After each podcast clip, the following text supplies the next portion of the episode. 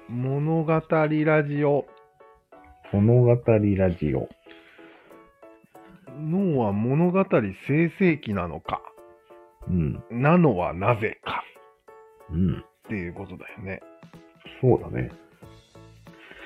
夢を考えてみるとわかるけど、うんあいつ物語作りまくってるよね。そうだね。頭の中で。夢はめちゃくちゃだけどね。でもまあ、なんていうのやってる時は物語の主人公みたいな感じでしょそうだね。ちょっとしたハラハラするようなやつとか、うん。怖いやつとか、嬉しいやつとかね。そういう物語になってるわけよ。なんかやってる時はよ。つなぎ方がでたらめなだけでね。そうだね。 時々ぐちゃぐちゃになるしね。そうだね。でもぐちゃぐちゃにならなくて、ちゃんとね、お話になってるのもあるよね。まあまあ、あるね。で、なぜそうなったのかっていうのがテーマなんだけど、うん。やっぱりメリットがあるからなのは間違いないよね。メリットね。うん。まあメリットはまあ明らかにあれなんだけど、何ですか部族の団結なんだけど。出た。うんあの辺からだよね。人間物語言い出したのは。多分その前は、うおーとか言ってただけだよね。そうなんや。だから、人間になったからといって物語がデフォであったとは限らないわけ。まあね。うんいやでも逆に言うと、うん動物は動物なりの物語を見てるかもしれんよ。あるんかねうん。いや、俺はないと思います。かなりダサいやつよ。並んで泳ぐ夢をああでも、それでどうなるとか考えてないでしょ、見。どうなるいや、夢で見たことを実践してみようみたいな。多分ああ、 なるほど。夢で一回予習してるわけあれ。そう。それは面白い。でも、未来がも見通せないと物語もないよね。まあ確かにね。うん。ある程度のメモリーがいるんだよね。そうだね。長期記憶。うん。長期記憶といえば脳であり、哺乳類なんだよね。そうだね。まあでもなぁ物語とかになると登場人物とかが必要になるからなうん。かなり複雑だよね。そうだね。そういうのが脳にたまりにたまってるからうん。夢も見るわけであって。そうだね。普段起きてる時は、うんそれはあまりこう出てこないよね、思い。そうそう。まあ出てたらちょっと支障があるからね。うん。でも、妄想にふける場合があるじゃん、一瞬。うん。うん。こうしたらこうなるかなって、こうシミュレーションしてみるのは物語だよね。そうだね。おそらく。だから起きててもやるんだよ。それをそのまま理屈とかと同じ考えでいいんじゃないのうんうん理屈っていうは。のはこうなったらこうなるみたいな物語みたいなもんなんじゃないのそうだよね。うん。だからやっぱり脳の構造がこうなったらこうなるっていう物語形式でできてるってことでいいかな。そうだね。もうそれ以外の理解の方法がないと。うん。で、そこで、他の方法はなかったのかに行きたいんだけど、はい。デメリットは何かっていうのをちょっと先に考えたいんでデメリットはやっぱり、すよ。なんですこか、ね、うなったらこうなる形式のことしか理解しづらいってことがデメリットだよね。そうだね。そのままそうだよね。そっちに引っ張られるっていうかさ。うん。そうそうそう。なんかこう、パッとこう、一瞬で理解したっていうのはない。下手、苦手ってことになるね。うん。でもなんか一瞬で理解する人もいるしね。でもよくそんな物語形式の脳でうん。進化論思いついたね。なんで逆じゃん。ああ。結で果も論。物語じゃん。物語じゃん。でも、あれも物語なんだ。うん、あーそう。結果論だからさ。でもなんか、キリンは、頑張って首を伸ばしたんだ、みたいな。ああ。風味を出すじゃん。うん。ストーリー。頑張ってっていうのがね、うん重要かもね。でまあ、なるべくしてなるっていうのも物語だから。あ、それも物語か。うん。偶然の物語とかあるからね。そうそう。遺伝子がこう変異して、こうなったから、こうなった。で、生き残った。環境が変わったから生き残った。全部物語なんだよね。赤い糸とかもそうなのかあな。あ、そうだね。運命とか決まってる場合は、うん。一見、逆だもんね、あれどうね。いうこと逆再生みたいな。運命に向かって物語が自動的に進んでしまうみたいな。そうだね。逆算もできるね、脳みそは。できる。できるね。あじゃあ次行こうか。他に方法はなかったのか。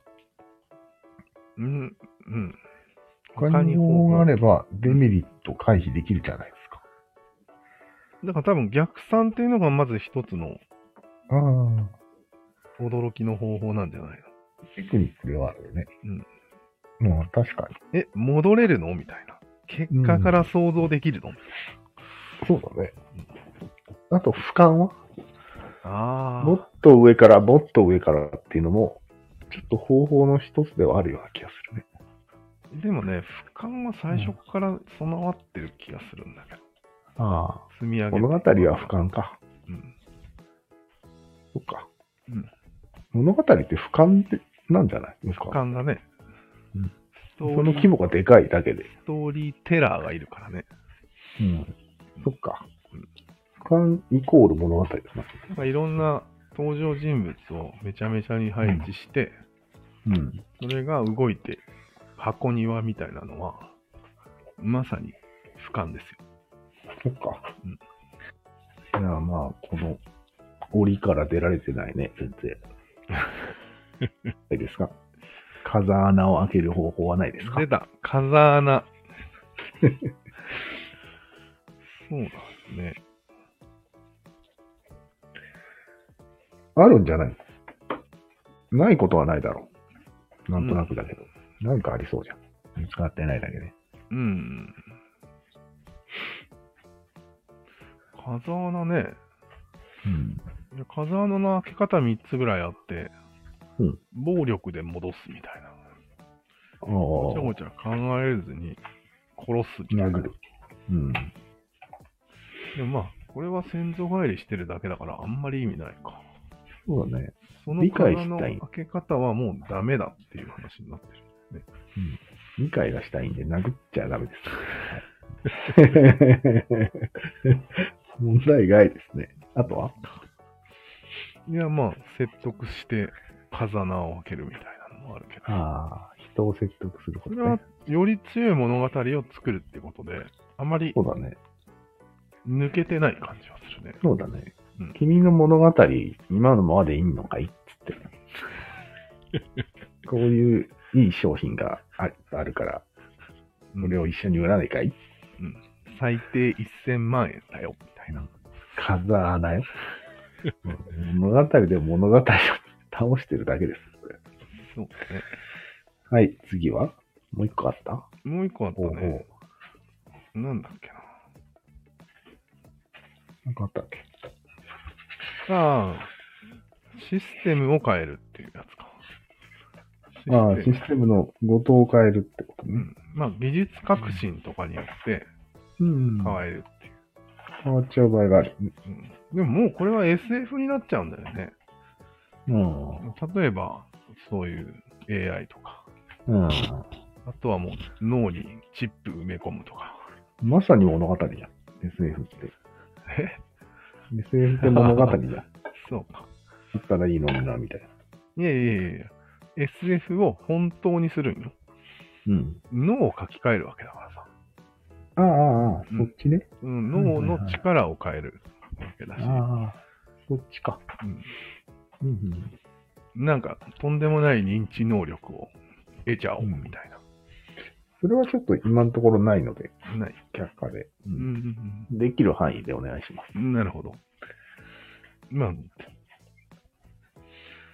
でも結局俺らが今からその風穴を考えるっていうのは、うん。 SF を考えるのと似てるよ。うん。似てるね。未来にそうなるって話だかうん。まあいいよ。考えるときに物語を使うのはいいよ。ら。うん。その方法が見つかればいいね。うーんなんかないですかね。例えば、ないよ銀手っね。ていうのは、これも物語な、結局。おー物ま語あ、か。りをうんちょっと待ってよって言ってる感じだから、まあ物語。うん。金という物語をうん。どうですかって疑問を呈してるだけだからね。そうだね。これも、論理に論理を重ねてるだけだね。論理の檻から出られてない。ダメ だ、これ。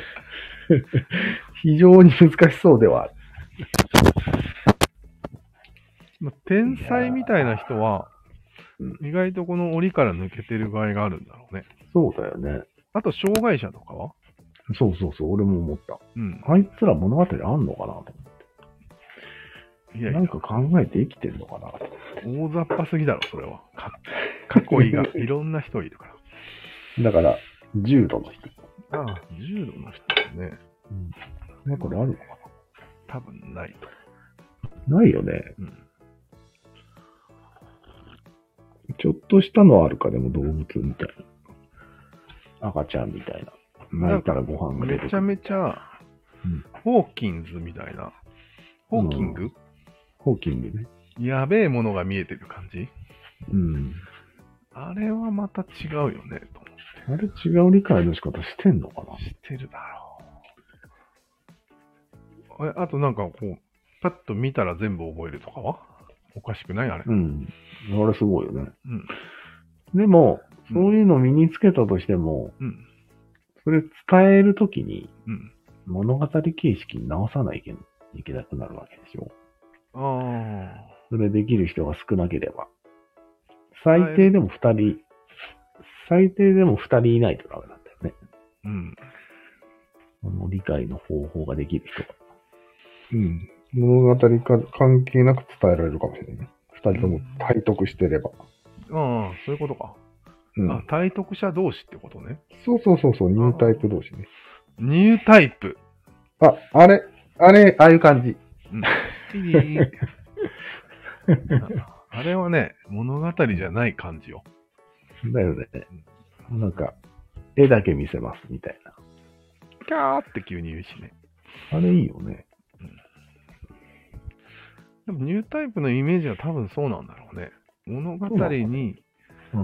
をすっ飛ばす能力があるんじゃないのああ、全部一瞬でわかるから。言葉を使うから誤解するんだっていうイメージだよね。多分そうそう言葉っていうのは、うんあれだから、そう。うん。物語だから。うん、なるほど。時が見えじる。ゃあ、 言葉がポイントだね、うん。多分。なるほど。じゃあ、ここは双子に、期待がかかってるんじゃないですか、双子に。あ、テレパスいいです よね。単純に。